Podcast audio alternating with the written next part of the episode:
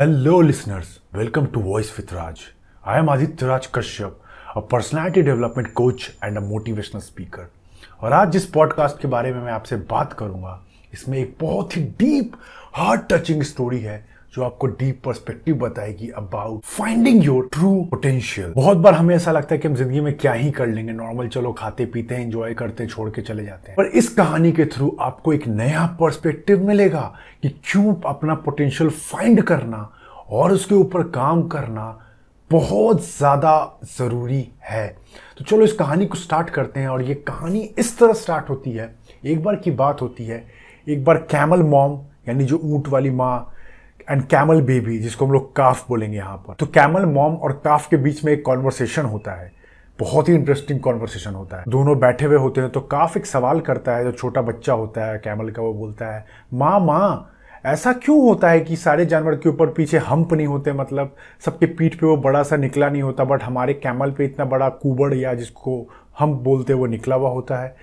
तो माँ बोलती है कि, बेटा, जानते हो, ये हमें वरदान है, क्योंकि हम लोग रहते हैं डेजर्ट के अंदर में, और डेजर्ट में पानी की बहुत ज़्यादा कमी होती है बेटा, और ये हम्प होता है हमें पानी प्रोवाइड करने के लिए। जब बुरे वक्त होते हैं डेजर्ट में बहुत बार पानी नहीं मिलता है तो हमारी बॉडी हमारा शरीर इस स्टोर्ड फैट को एज अ पानी यूज़ करता है, ताकि हम बहुत लंबे समय तक जी सके। तो हमें ये वरदान मिला है।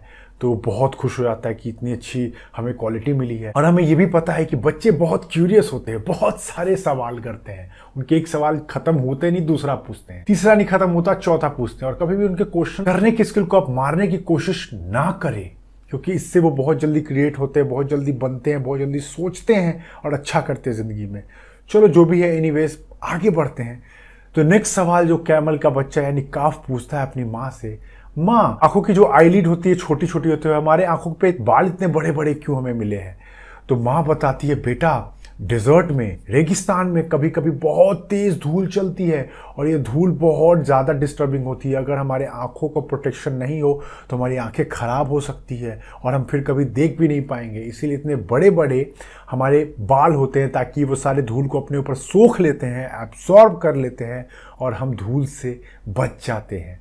तो बोलते हैं, वाह, भगवान, कितने अच्छे हमें, इतना नया नया इतना अच्छा अच्छा फीचर हमें दिया है। माँ भी इस चीज़ को बोलती है हाँ बेटा, ये हमें वरदान मिला है। फिर बच्चे का सवाल नहीं रुकता और काफ एक अनदर सवाल पूछता है, माँ माँ, एक आखिरी सवाल और मुझे बताओ कि हमारे पैर ऐसे क्यों हैं? लाइक इतने बड़े बड़े इतने चौड़े चौड़े और अंदर से इतने कुशन की तरह सॉफ्ट सॉफ्ट तो माँ इस चीज़ का उत्तर बहुत अच्छे से देती है। माँ बोलती है, रेगिस्तान के रेत बहुत नर्म होते हैं और उसके अंदर पैर धंसने लगते हैं। अगर पैर पे ध्यान नहीं दिया जाए तो पैर अंदर दब जाते हैं।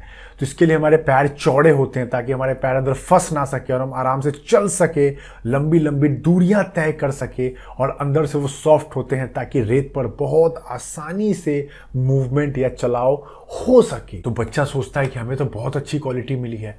तो इस बात पर बच्चे का एक सवाल जो आखिरी आता है, वो माँ को बहुत चिंता में डाल देता है। और ये सवाल उस माँ के लिए नहीं है और हम सब के लिए आ जाता है, जो कि बहुत ही अपने में एक रहस्यमय और बहुत ही दिमाग को दहलाने वाला होता है। और वो बच्चा पूछता है कि, माँ, अगर हमें इतने सारे क्वालिटी हमें इतने सारे गुण मिले हैं भगवान से तो हम इस जू में, यानी हम इस चिड़ियाघर में क्या कर रहे हैं? माँ की आँखें भर आती है और माँ थोड़ी देर के लिए सुन पड़ जाती है। यस गाइस यही है लेसन इस कहानी का।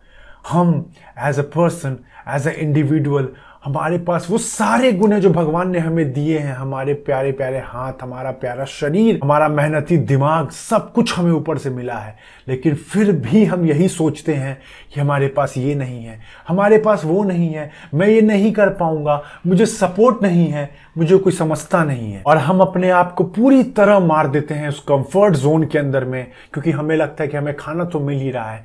सोने को तो मिल रहा है। अच्छे दोस्त हैं ही है। तो ज़िंदगी में क्यों रिस्क ले? ज़िंदगी में बड़ा क्यों करे? लेकिन ये ज़रूरत है। आपको चिड़ियाघर की ज़िंदगी नहीं मरनी है। आप आए हो पूरी दुनिया को एंजॉय करने के लिए, पूरी दुनिया की पोटेंशियल को समझने के लिए, जो आप में काबिलियत है वो पूरी तरह निकालने के लिए, और इसको आप एक कमरे में रहकर नहीं मार सकते हो। इसीलिए देरी मत करो। समय बहुत कम है। अपने पोटेंशियल को, अपनी औकात को, अपने लिमिट को टेस्ट करो कि आप किस लेवल तक जा सकते हो। और छोटी सी दुनिया में कैद मत करो। ये कहानी जब भी मैं सुनता हूँ, मुझे अपनी एक ट्रू पोटेंशियल दिखती है कि मैं किसी लिए पैदा हुआ हूँ और मुझे अपना समय, अपना कीमती समय बिल्कुल भी व्यर्थ नहीं करना चाहिए।